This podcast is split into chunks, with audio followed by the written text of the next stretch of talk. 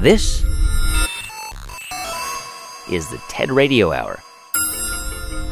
Each week, groundbreaking TED Talks. TED Talks. TED. Technology. Entertainment. Design. Is that really what it stands for? I've never known that. Delivered at TED conferences around the world. It's the gift of the human imagination. We've had to believe in impossible things. The true nature of reality beckons from just beyond. Those talks, those ideas, adapted for radio.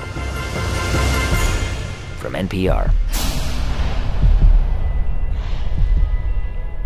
I'm Guy Raz. So if you've watched the news lately, you might think that the world has never been worse. The brutality of ISIS and the ongoing war in Syria have triggered an epic humanitarian crisis. Children being hosed off, treated after an alleged chemical attack in Duma. The first pictures now coming in from Puerto Rico after taking a direct hit. More than 1,400 people killed at this point in this massive 7.8 magnitude earthquake that hit. 58 people now dead, more than 500 people wounded in a horrific shooting on the Las Vegas Strip. It's the deadliest mass shooting in modern United States history. Police say a 64-year-old... Okay, so things seem pretty horrible, right? Well, actually, according to this guy... Hi, yes, can you hear me? The world is getting better. Is that right? Mostly, yes. This is Steven Pinker. He's a psychology professor at Harvard and author of the book Enlightenment Now. Starting with the most precious thing of all, life expectancy for most of human history was about 30 years, measured at birth. Now it's 71 years globally and 80 years in the developed parts of the world, with increases in the developing world as well, so the gap is closing. People are much more likely to be literate, to be educated. Their chance of dying in a war or an act of personal violence has decreased. In most parts of the world, work hours have decreased, so people have more leisure time. They have more disposable income. They can afford more small luxuries like beer and TV and smartphones. So yes, by most measures, there has been progress in the sense that the things that make life worth living have increased for more and more people compared to earlier historical periods. All right. Now, when some people argue, hey, how can you say there's been progress? Look at all the suffering around the world, et cetera, et cetera. Your main argument is, look at the data. The data is clear. Progress is a fact of life. That's a way of putting it. The other way of putting it is, yeah, there's suffering now and there was more suffering in the past. The less, the better. There are a lot of trends that indicate that at least certain kinds of suffering are going to continue to decrease if we continue our efforts to reducing them. So it's not just a matter of looking at the data. It's that the data show that, yes, there are obviously problems. Progress is not magic. Progress is not perfection. Progress is not a miracle. It doesn't mean that everyone is maximally happy. It doesn't mean that everything gets better for everyone, everywhere, all the time, and always. And that would be a miracle. That's not progress. The question is, however bad things are now, were they worse in the past? And those are questions Steven Pinker tackled on the TED stage. Many people face the news each morning with trepidation and dread. Every day we read of shootings, inequality, pollution, dictatorship, war, and the spread of nuclear weapons. These are some of the reasons that 2016 was called the worst year ever, until 2017 claimed that record. It left many people longing for earlier decades when the world seemed safer, cleaner, and more equal. But is this a sensible way to understand the human condition in the 21st century? As Franklin Pierce Adams pointed out, nothing is more responsible for the good old days than a bad memory. You can always fool yourself into seeing a decline if you compare bleeding headlines of the present with rose-tinted images of the past. What does the trajectory of the world look like when we measure well-being over time using a constant yardstick? Let's compare the most recent data on the present with the same measures 30 years ago. Last year, Americans killed each other at a rate of 5.3 per 100,000, had 7% of their citizens in poverty, and emitted 21 million tons of particulate matter and 4 million tons of sulfur dioxide. But 30 years ago, the homicide rate was 8.5 per 100,000, poverty rate was 12%, and we emitted 35 million tons of particulate matter and 20 million tons of sulfur dioxide. What about the world as a whole? Last year, the world had 12 ongoing wars, 60 autocracies, 10% of the world population in extreme poverty, and more than 10,000 nuclear weapons. But 30 years ago, there were 23 wars, 85 autocracies, 37% of the world population in extreme poverty, and more than 60,000 nuclear weapons. True, last year was a terrible year for terrorism in Western Europe, with 238 deaths. But 1988 was worse, with 440 deaths. What's going on? Is 1988 a particularly bad year? Or are these improvements a sign that the world, for all its troubles, gets better over time? So I'm assuming that you consider yourself to be an optimist. I don't know if I am by temperament, at least. Really? If I am, I certainly hope that hasn't colored the arguments that I make in Enlightenment Now. And in fact, I wrote a book called The Blank Slate, which had a somewhat dark view of human nature that said that utopia is impossible and, in fact, dangerous because people are flawed products of evolution and we're saddled with a number of limitations and shortcomings and biases and illusions and self-serving fallacies. And so that was actually a kind of, I don't want to say it's a dark book, but I don't think anyone would have described it as an optimistic book. And what led me to make the case for progress is being smacked in the face by surprising data. I was actually stunned to see a graph showing that the rate of homicide in England had fallen by a factor of about 50 since the Middle Ages, or another graph showing that the war deaths have been in dramatic decline since the end of World War II, or that rape and sexual assault are down and child abuse was down. I came across graphs on other dimensions of human well-being, such as prosperity and longevity and education. And it was graph after graph that really convinced me that there was a story here that needed to be told. It's not that I see the glass as half full or wear rose-tinted glasses, but reality convinced me that progress is a real thing. So if progress is a real thing, can it be measured? And would all those numbers and data and statistics tell a complete story? Well, on the show today, we're going to try and get at the story behind those numbers and how complicated it can be to get the full picture. Well, for Steven Pinker, when it comes to the overall experience of being a human today, the numbers are pretty clear. The world is progressing, and life, on average, well, it's the best it's ever been. So, I mean, is there any middle ground between, you know, somebody who says, yes, I accept progress, but we also need to be really careful about being overly, you know, somebody may interpret your work this way, by being overly optimistic, not overly pessimistic either, but we need to be realistic. Yes, we need to be realistic. The book is not a celebration of optimism. The book is a call for realism, arguing that if you are realistic, you can't deny that there has been progress. Okay, so as you know, Stephen, there's been some criticism of your conclusions by your fellow academics and others, and they say, you know, you're being naive. You're selectively looking at the numbers. So are they misinterpreting what you're arguing?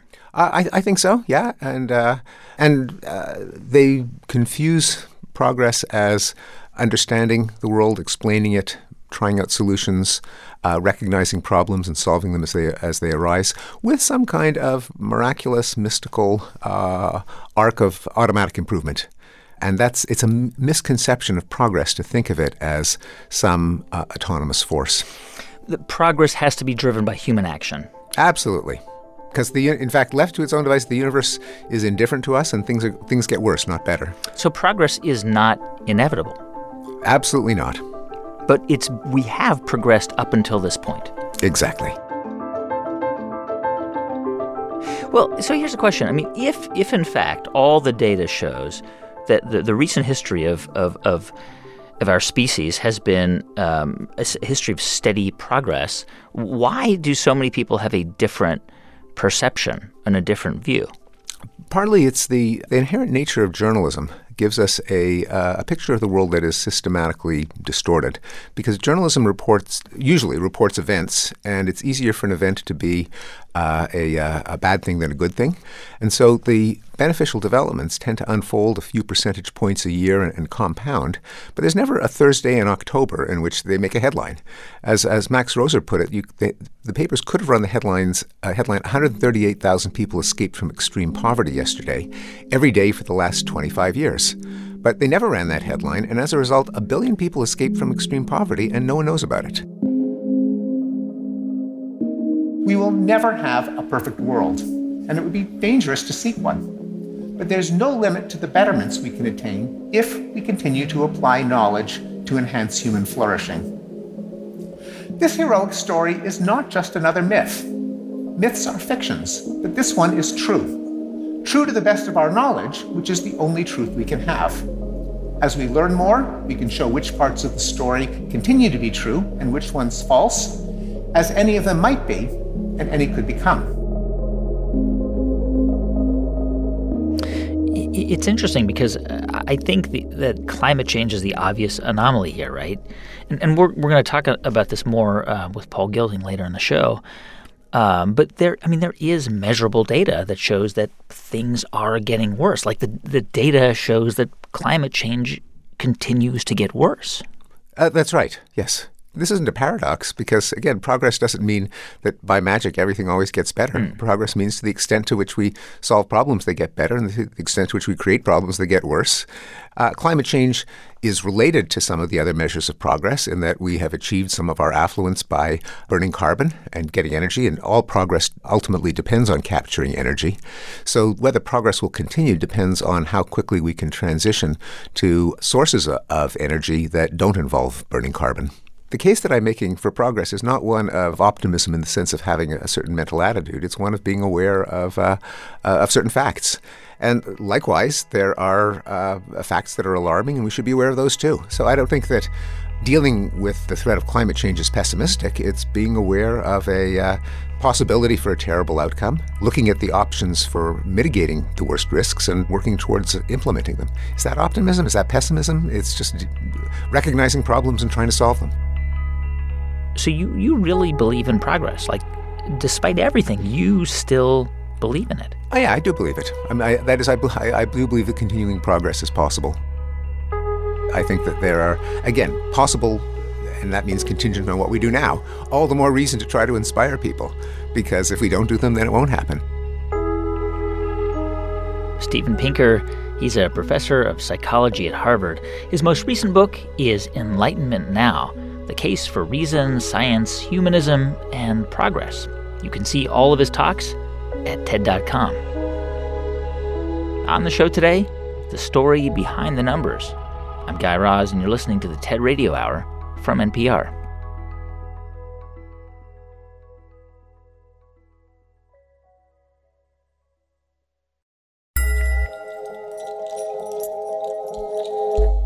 Hey, everyone, just a quick thanks to two of our sponsors who help make this podcast possible.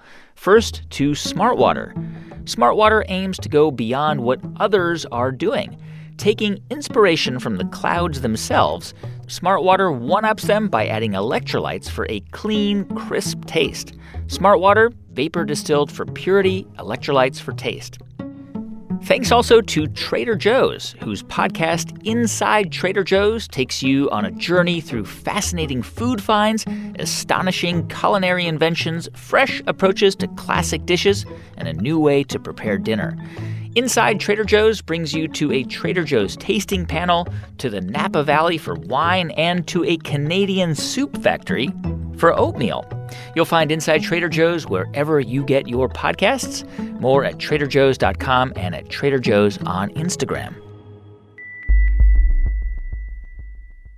Hey, this is Stretch Armstrong. And this is Bobito Garcia, the hosts of What's Good. We're kicking off a new season with legendary singer-songwriter Erykah Badu. That's why they call me Fat Belly Bella, because they never know when I'm going to be impregnated.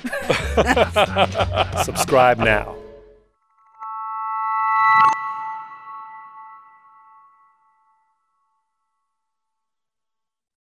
It's the TED Radio Hour from NPR. I'm Guy Raz. And on the show today, ideas about progress and whether the numbers we use to measure it give us the entire picture. Okay, we just heard from Steven Pinker, and, you know, he wrote this book about progress called Enlightenment Now, and his conclusion is that the world is getting better, that it's irrefutable based on the numbers. So do you agree with that? I know that book well. I'm an admirer of the book and its author, but I'm not quite convinced by his message. This is Tyler Cowen. He's a professor of economics at George Mason University, and he writes a blog called Marginal Revolution. When I look at the same numbers about wars throughout human history, for instance, I tend to think the pattern is major wars become less and less frequent, but they haven't stopped altogether. And when each one comes, it's worse than the one before it. So I'm reminded of the saying, I don't know how World War III will be fought, but World War IV will be fought with sticks and stones. So I'm not as optimistic as Pinker. I think nuclear proliferation remains a major issue, and at some point those weapons will be used. So the fact that we have a lot of linear trends with apparently positive extrapolations, it's ignoring the fact that wars, when they come, are much deadlier, riskier, and more destructive. I definitely agree with Pinker that most trends are positive. We should not be doomsayers. The creative potential of mankind is enormous. But nonetheless, we need to look at all the numbers. Do you think that numbers and data, things that you study and look at all the time, can tell a complete story? I don't think anyone ever can tell a complete story. Numbers are important. They are undervalued by the public. But that said, one needs to be cautious when numbers are cited selectively. Always ask yourself, what are the other sides of this elephant? What are the numbers I am not hearing about? If I knew other numbers, would that in fact end up making this a messier story? And most of the time, the answer to those questions is definitely yes. But we humans, we have a... wouldn't you argue, that, wouldn't you agree that we have this natural, almost innate appreciation for and responsiveness to stories, to narrative? I think it's biologically programmed in us. That's exactly why stories are dangerous. So I love to read fiction. I'm not advocating that we abolish stories. When you're trying to communicate information succinctly to other individuals, you have to use stories. But at the end of the day, think of it as looking for a competitive advantage. If you can see past the stories and see greater complexity and why that might make the world a different place from what other people are thinking, that's a source of competitive advantage for you. Here's more from Tyler Cowen on the TED stage. There's a book by Christopher Booker. He claims there are really just 7 types of stories. There's monster, rags to riches, quest, voyage and return, comedy, tragedy, rebirth. You don't have to agree with that list exactly, but the point is this. If you think in terms of stories, you're telling yourself the same things over and over again. There was a study done. We asked some people. People were asked to describe their lives. And when asked to describe their lives, what's interesting is how few people said mess. It's probably the best answer. I don't mean that in a bad way. Mess can be liberating, mess can be empowering, mess can be a way of drawing upon multiple strengths. But what people wanted to say was, my life is a journey. 51% wanted to turn his or her life into a story. 11% said, my life is a battle. Again, that's a kind of story. 8% said, my life is a novel. 5%, my life is a play. But again, we're imposing order on the mess that we observe, and it's taking the same patterns. And the thing is, when something is in the form of a story, often we remember it when we shouldn't. In a perfect world, how would people assess information? How would they respond to information? I think media, mainstream media in the United States has improved significantly over the last 15 years in terms of how well it uses and interprets numbers. I think some of that has come about through the internet, that journalists are better able to self-educate themselves. So if you look at, say, the website 538, or if you look at Sportometrics, which uses numbers, or you look at the New York Times feature, the Upshot, how numbers are used in their stories. In all of these instances, I've seen the world get much better. I think there's room for much further improvement, but I also think a lot of the problem is in the audience. Audiences don't always want the truth. It's easier in some ways to dismiss numbers you don't like. People want mood or resentment or feelings of self-righteousness out of news stories, and so often it becomes a kind of partisan issue. So if you think, which set of stories do you end up hearing? You end up hearing the glamour stories, the seductive stories. And again, I'm telling you, don't trust them. They're people using your love of stories basically to manipulate you. And pull back and say, what are the messages, what are the stories that no one has an incentive to tell? And start telling yourself those, and then see if any of your decisions change. That's one simple way. You can never get out of the pattern of thinking in terms of stories, but you can improve the extent to which you think in terms of stories and make some better decisions. So how do we do that? How do we make better decisions? I think it's important to point out to people what are the biases of stories. So a lot of storytelling has a good versus evil bias built into it, when in fact both sides of a dispute may have varying degrees of good and evil. I think a particular bias we see in the news is a bias toward negativity. So when something goes wrong, it makes for a story, but no one has a headline. World economy grew again this year, at 4.3%. Life expectancy increased by some small amount. It's not very exciting. It feels like ordinary business. So people overstress the negative. They think crime is more frequent than it is. They think natural disasters are a greater risk than in fact they are. And I think this can be explained to people, and to some extent we can undo that bias. I think I have a feeling that if you were a Hollywood screenwriter, you would be broke. Nobody, Tyler, you need an editor. We can't do all the nuance here. There's a reason why I'm not a Hollywood scriptwriter, correct? Yeah. But there are other roles in life which will perhaps never be as popular as Hollywood movies or TV shows, where you can nonetheless get some messages through. And I would like to see more people doing that. One is always seeking improvements at the margin, right? There's never a perfect solution. Part of the messiness. Tyler Cowen, he's a professor of economics at George Mason University. You can see his full talk at TED.com. On the show today, the story behind the numbers. I will warn you guys, I'm always off mic, and everyone complains that I breathe too much. This is journalist and writer Hanna Rosin, and you might recognize her voice from the NPR podcast Invisibilia. That's the 100% things I get from Invisibilia. Lisa's like, stop breathing! I can't even think. That's why your show sounds better than ours. Now, before becoming a podcast host, Hanna was a writer for The Atlantic, and she also ran Slate's women's site, Double X, which is why we wanted to ask her about measuring progress when it comes to women. So when I say the word progress, what does that word mean to you?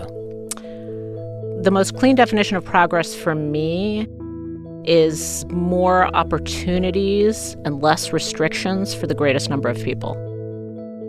If you think about it in terms of men and women, there are various points in history where the possible roles for women were much too restrictive. But if you look at 100 years of history, decade after decade, there's a lot of movement for women and very little movement for men. About a decade ago, right after the recession, Hanna was going through some job numbers, and she noticed something pretty remarkable, something that signaled a huge economic shift for women. Lots of jobs that were associated with men were dropping off the map one after another. There are just lists of professions. They go from nurse to ship worker to technological assistant to journalist. It's every profession in a list. And then you have projections of the professions most likely to grow and the professions that are absolutely disappearing. Most of the professions that were absolutely disappearing were professions that were traditionally associated with men. Most of the professions that were growing were professions that were traditionally associated with women. So today, a decade on, we know some of the basics of this story. A decline in manufacturing jobs and a rise in service sector jobs. But Hanna noticed this back in 2009. And when she put all the numbers together, a much bigger picture emerged. So she gave a talk about what she found at the very first TED Women conference. If you think about this, if you just open your eyes to this possibility and start to connect the dots, you can see the evidence everywhere. For every 2 men who get a college degree, 3 women will do the same. Women, for the first time this year, became the majority of the American workforce. Over 50% of managers are women these days, and in the 15 professions projected to grow the most in the next decade, all but 2 of them are dominated by women. So here you have a generation of young women who grow up thinking of themselves as being more powerful earners than the young men around them. Certainly, this is not the first time that we've had great progress with women. The 20s and the 60s also come to mind. But the difference is that back then, it was driven by a very passionate feminist movement that was trying to project its own desires. Whereas this time, it's not about passion and it's not about any kind of movement. This is really just about the facts of this economic moment that we live in. The 200,000-year period in which men have been top dog is truly coming to an end, believe it or not, and that's why I talk about the end of men. So you wrote a book about this, and it's actually called The End of Men. Yeah. And what does that mean? Like, what do you mean by that? I mean, okay, so what does the end of men mean? It's the end of the assumption of male dominance. That's no longer what we assume to be the order of our current universe. The end of an assumption of male order in the family and the male breadwinner and all of these roles that we slot men into and have assumed that they occupy. All of those things are being questioned now. What the economy requires now is a whole different set of skills. You basically need intelligence. You need an ability to sit still and focus, to communicate openly, to be able to listen to people, and operate in a workplace that is much more fluid than it used to be. And those are things that women do extremely well, as we're seeing. If you look at management theory these days, a leader is somebody who can foster creativity, who can basically build teams and get them to be creative. And those are all things that women do very well. And then on top of that, that's created kind of a cascading effect. Women enter the workplace at the top, and then at the working class, all the new jobs that are created are the jobs that wives used to do for free at home. Childcare, elder care, and food preparation. So those are all the jobs that are growing, and those are jobs that women tend to do. I think it's fair to say that it's certainly a better time to be a professional woman than 1990, 1980, 1960. Yes. Why did I pause before saying yes? Well, let me just say cleanly, yes, absolutely. There's a lot more opportunities. There's a lot more job growth. Do you want to know about my hesitation? Sure. There's 2 hesitations. One is that the jobs at the very, very top, which is really important because those are the sources of true power, has not shifted that much. So middle management has shifted a huge amount. Kind of working class jobs shifted a huge amount, but the very top has not shifted that much. And the second hesitation comes from the fact that these are low-paying jobs. So seeing these numbers as pure progress is a little tricky here, right? I mean, it sounds like it makes you uncomfortable interpreting it that way. It doesn't actually make me uncomfortable because I like to zoom outwards. I will say it made many readers of my book uncomfortable. I got tremendous resistance from feminists to the idea of calling this progress. And that's because, I mean, that's for several reasons. One is the cultural backlash that we are seeing hugely now. I mean, you can see the election of Trump that way. You can see social dynamics such as marriage. There's been a profound change in American marriage patterns. Well, explain that. What do you mean by that?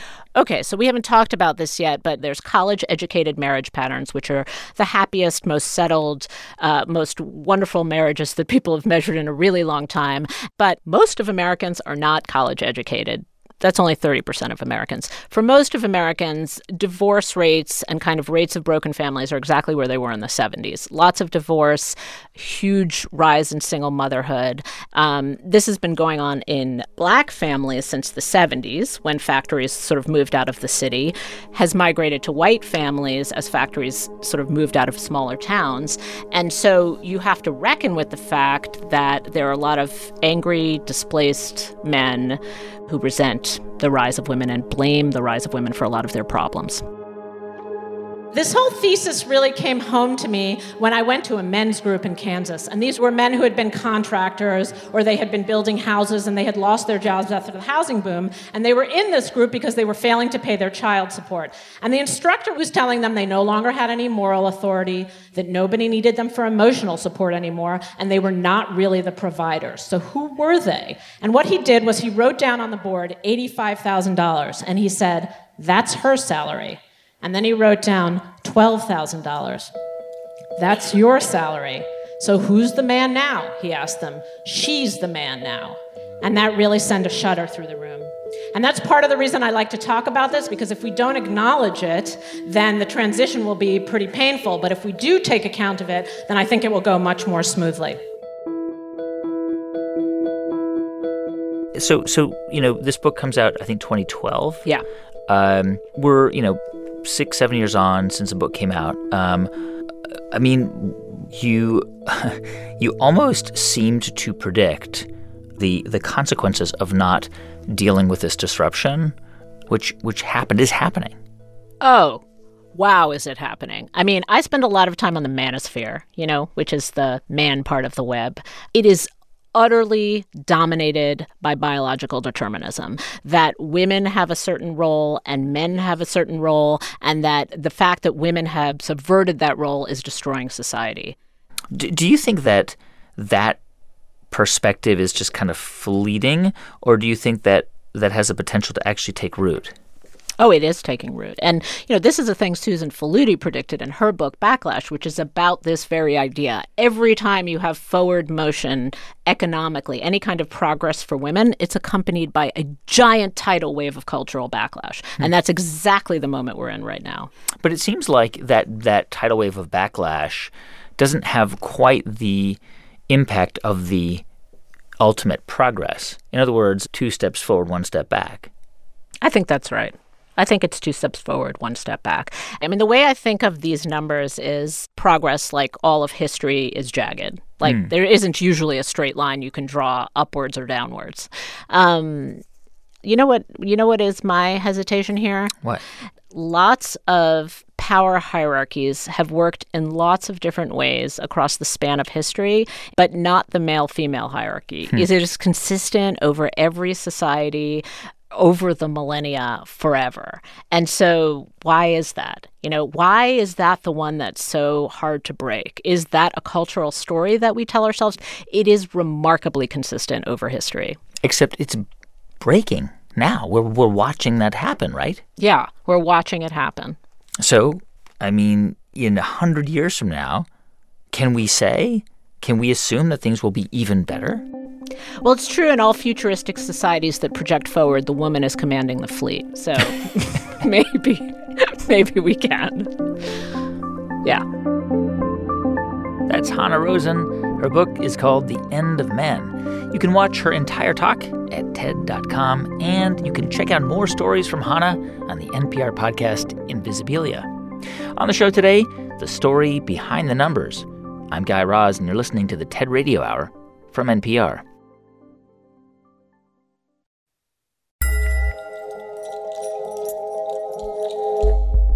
Hey, everyone. Just a quick thanks to one of our sponsors who helps make this podcast possible, Hotel Tonight, an app that makes it easy to book awesome hotels at amazing rates. They're basically a matchmaker between top-rated hotels that have unsold rooms and people who want to book those rooms. And even though the name's Hotel Tonight, you can actually book in advance. To start scoring great deals at hotels you actually want to stay at, download the Hotel Tonight app right now.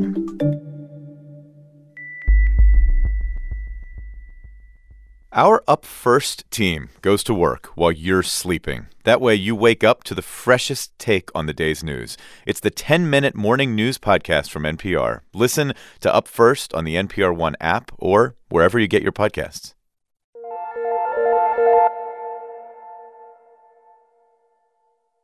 It's the TED Radio Hour from NPR. I'm Guy Raz. And on the show today, how the numbers don't always tell a single story, especially when it comes to measuring progress, even numbers the whole world seems to agree on, like gross domestic product. So gross domestic product is a statistical tool created in the 1930s. This is economist Michael Green.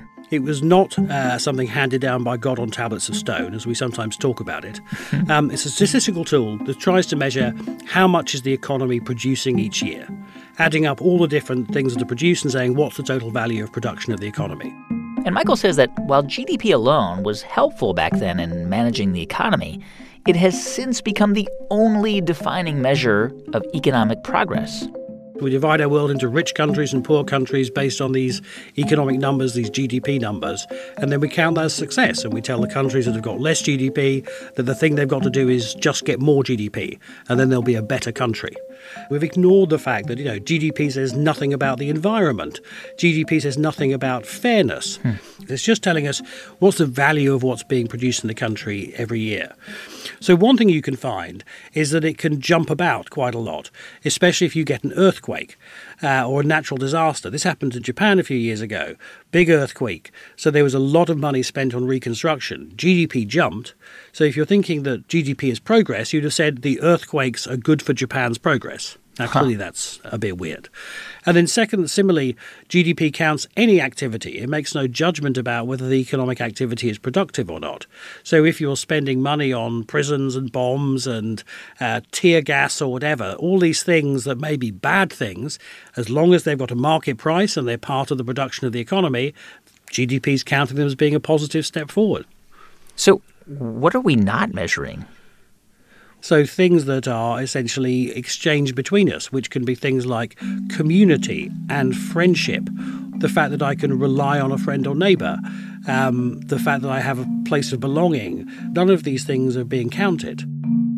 Michael Green picks up this idea from the TED stage. There have, of course, been efforts in the past to move beyond GDP. But I believe that we're living in a moment when we are ready for a measurement revolution. Today, I'd like to introduce you to the Social Progress Index. It's a measure of the well-being of society completely separate from GDP. It's a whole new way of looking at the world. The Social Progress Index begins by defining what it means to be a good society, based around three dimensions. The first is, does everyone have the basic needs for survival: food, water, shelter, safety? Secondly, does everyone have access to the building blocks to improve their lives: education, information, health, and sustainable environment? And then third, does every individual have access to a chance to pursue their goals and dreams and ambitions free from obstacles? Do they have rights, freedom of choice, freedom from discrimination, and access to the world's most advanced knowledge? Together, these 12 components form the Social Progress Framework. So, can everything you measure be measured? Can you quantify it and create data and statistics out of them? Well, I think we can do it well enough. So we're very much focusing on the outcomes. So it could be things like, what's the life expectancy? That's a hard number. What's the high school dropout rate? That's a hard number. What pollution are we putting into the environment? How many people are dying in road traffic accidents? And then we could also measure things which are more about how people feel, but those things matter. Things like, do people experience discrimination? Do people feel part of a community? And those are survey questions, but they're measuring a critical part of people's real lived experience. So if GDP basically tells us which economies are the largest in the world, it doesn't tell us which countries are the best places to live for just sustainability, for our own well-being. It tells us nothing, almost nothing about that. Well, what we found is that GDP tells us something, but it's not the whole story. So the Social Progress Index shows us that broadly countries that are richer tend to have higher social progress, but it's definitely not destiny. So some of the richest countries in the world, like Kuwait and Saudi Arabia, in per capita terms, actually have pretty middling levels of social progress. The United States, which has a very high level of GDP per capita, actually is not doing very well compared to other rich countries. On the other hand, we find there are countries that have got a very modest income, like Costa Rica, that's got a level of social progress the same as, almost the same as some of the G7 countries. Yeah, I mean, it is amazing that a country like the U.S., which is one of the richest countries in the world, does so badly when it comes to social progress. Yeah, I mean, the United States results on Social Progress Index are actually quite shocking. So the US is the only really major industrial society that we've seen that consistently is underperforming on its social progress relative to its GDP per capita. So the US is basically failing in using its wealth to deliver real quality of life for citizens. So in our rankings, the US is 5th in terms of GDP per capita, and 19th in terms of social progress. So wow. It's a really, really strikingly poor performance from the US that I think paints a pretty stark picture. Now, somebody might look at the Social Progress Index and say, well, Michael, I mean, you know, the US is a massive country with 300-plus million people, and the countries that seem to be doing well are much smaller populations. And so, you know, you're comparing apples to oranges. Yeah, I mean, big countries do seem to have a harder job. That certainly is the case. But we can say even compared to sort of countries of, you know, that are also of a good size, like the other G7 countries, even then the US is not doing well. I think the issue is we find with the US, there's too many people falling off the bottom, achieving very, very low levels of social progress who are being left behind. And that's what's pulling the average numbers down for the US. Do you see the Social Progress Index as something that could or should replace GDP, or something that can work in parallel alongside GDP? We very much see that it's there to work in parallel alongside. We've got a system of economic measurement. It's got so many flaws, and we've talked a lot about the flaws, but it's telling us something. Well, we have to recognize that it's not telling us the whole story. And so by counting those intangible things into tangible numbers through the Social Progress Index, we can actually help communities make choices about where they want to go and what kind of societies they want to build. Imagine if we could measure what non-profits, charities, volunteers, civil society organizations really contribute to our society. Imagine if businesses competed not just on the basis of their economic contribution, but on their contribution to social progress. Imagine if we could hold politicians to account for really improving people's lives. Imagine if we could work together, government, business, civil society, me, you, and make this century the century of social progress. Thank you. Michael Green, he's the CEO of the Social Progress Imperative. You can see his full talk at TED.com. On the show today, ideas about measuring progress. And we can't really talk about progress without talking about the one thing that might unravel all of it. And that thing is climate change. So, Paul, in 2012, you gave this very dark TED Talk. Let me begin with four words that will come to define this century. And your opening line was like, the earth is full. The earth is full. It's full of us, full of our stuff, full of our waste, full of our demands. Like you were saying, we're kind of in trouble. In other words, to keep operating at our current level, we need 50% more earth than we've got. But now, you know, 6 years on, things are much better, right? We're doing great, right? Not quite. Okay. Gotcha. All right. Look, it's like living on your credit card. When you're living on your credit card, life is good. Yeah. You know, you can buy the stuff you need. Life is ticking along. And then one day the bank calls and says, hey, I'm sorry, got to pay it back now. And Mother Nature is basically saying now, okay, the card is full. Time to start paying it back, and we don't want to. This is Paul Gilding. He's a writer and environmental activist. And have been trying to convince the world to act on sustainability for 45 years or so, not very successfully. So while some of the numbers do tell a story of progress, poverty is down, we're living longer and healthier, Paul says they also tell another story that we've been ignoring, a story about a world that's been growing too fast for too long. And now, he argues, we've reached the limit. So the resources that keep us alive, that give us the water we need, the food we need, that make the oxygen that we breathe by processing the pollution, et cetera, the capacity of the earth to support us is past its capacity. We've heard from Steven Pinker about all of these amazing developments, global developments. They're irrefutable. I mean, hundreds of millions of people have been lifted out from poverty. It seems like a pretty great story. It's a great story. The problem is that we've got another 3 or 4 billion people who'd like to follow them, and they have every right to do so. The question is, physically, can we sustain that world? So what, in a practical sense, that means is that the food supply becomes unstable. We can't produce enough food cheaply enough and get to the right places to feed enough people. And political instability accelerates, and conflict between nations accelerate, trade slows down, and all those things lead to an economic downturn, and then we crash.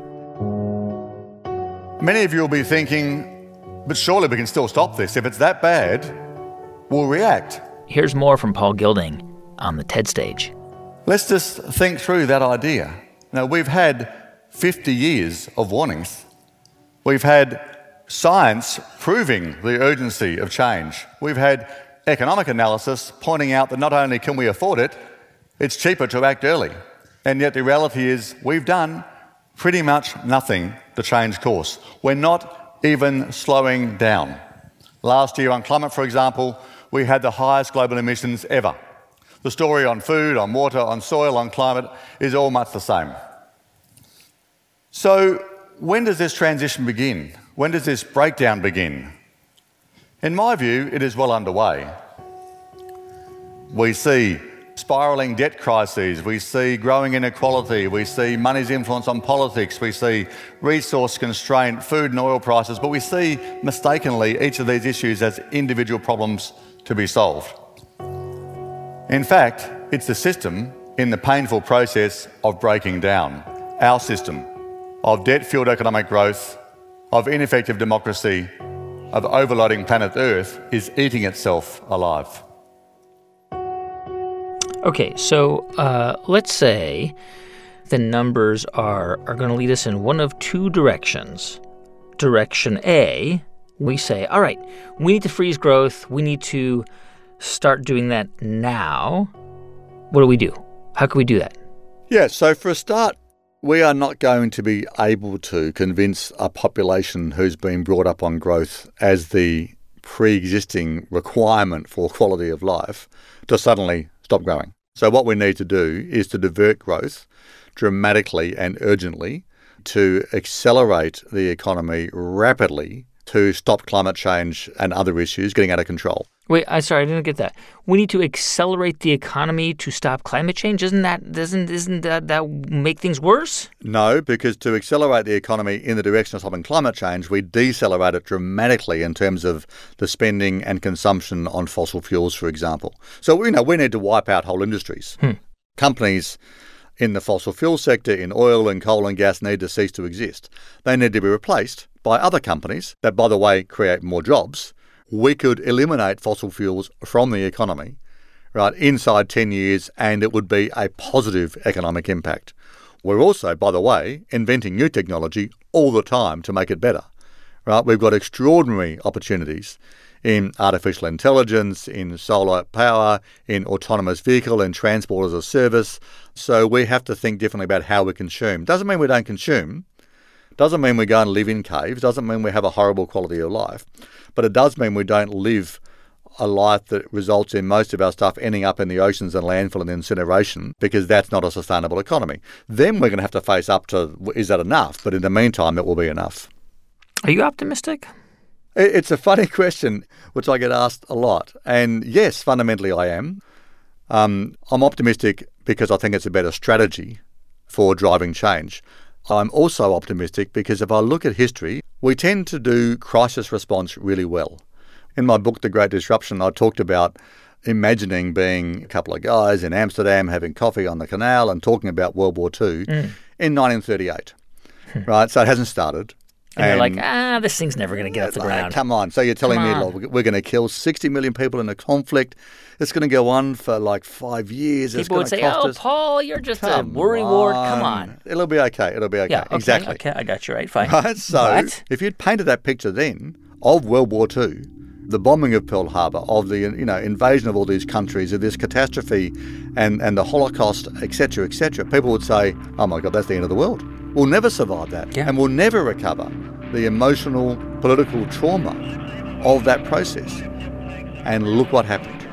It was horrible. It was tragic. It was like beyond our comprehension how bad it was. But then society moved on. And we went through that process and we successfully moved into a different era. So the point is, it's always hard to imagine these things before they come. Yeah. It's very hard to prevent them for that reason. And therefore we wait until the crisis is completely out of control and it's well past the last minute in which you have to respond. And then we react and then we do extraordinary things. And that's the essence of my story that I'm telling. Now, that wouldn't help if this was really hard to fix. But the reality is there is just amazing amounts of possibility as to how we could fix this. So this is not like World War II. World War II was really hard to imagine how the Allies could win at the beginning. This is not hard to imagine how we could win. We just got to decide to do it. Paul Gilding, he's the author of the book, The Great Disruption, and the former global head of Greenpeace. You can see his full talk at TED.com. Please don't tear this world asunder. Please take back this fear we're under. I demand a better future, for I might just stop wanting you, I might just stop wanting you. Hey, thanks so much for listening to our episode, The Story Behind the Numbers, this week. If you want to find out more about who is on it, go to ted.npr.org. To see hundreds more TED Talks, check out ted.com or the TED app. Our production staff at NPR includes Jeff Rogers, Sanaz Meshkanpour, Janae West, Neva Grant, Rund Abdel Fattah, Casey Herman, Rachel Faulkner, and Diba Motasham, with help from Daniel Shukin. Our intern is Megan Shellon. Our partners at TED are Chris Anderson, Colin Helms, Anna Phelan, and Janet Lee. I'm Guy Raz, and you've been listening to Ideas Worth Spreading right here on the TED Radio Hour from NPR.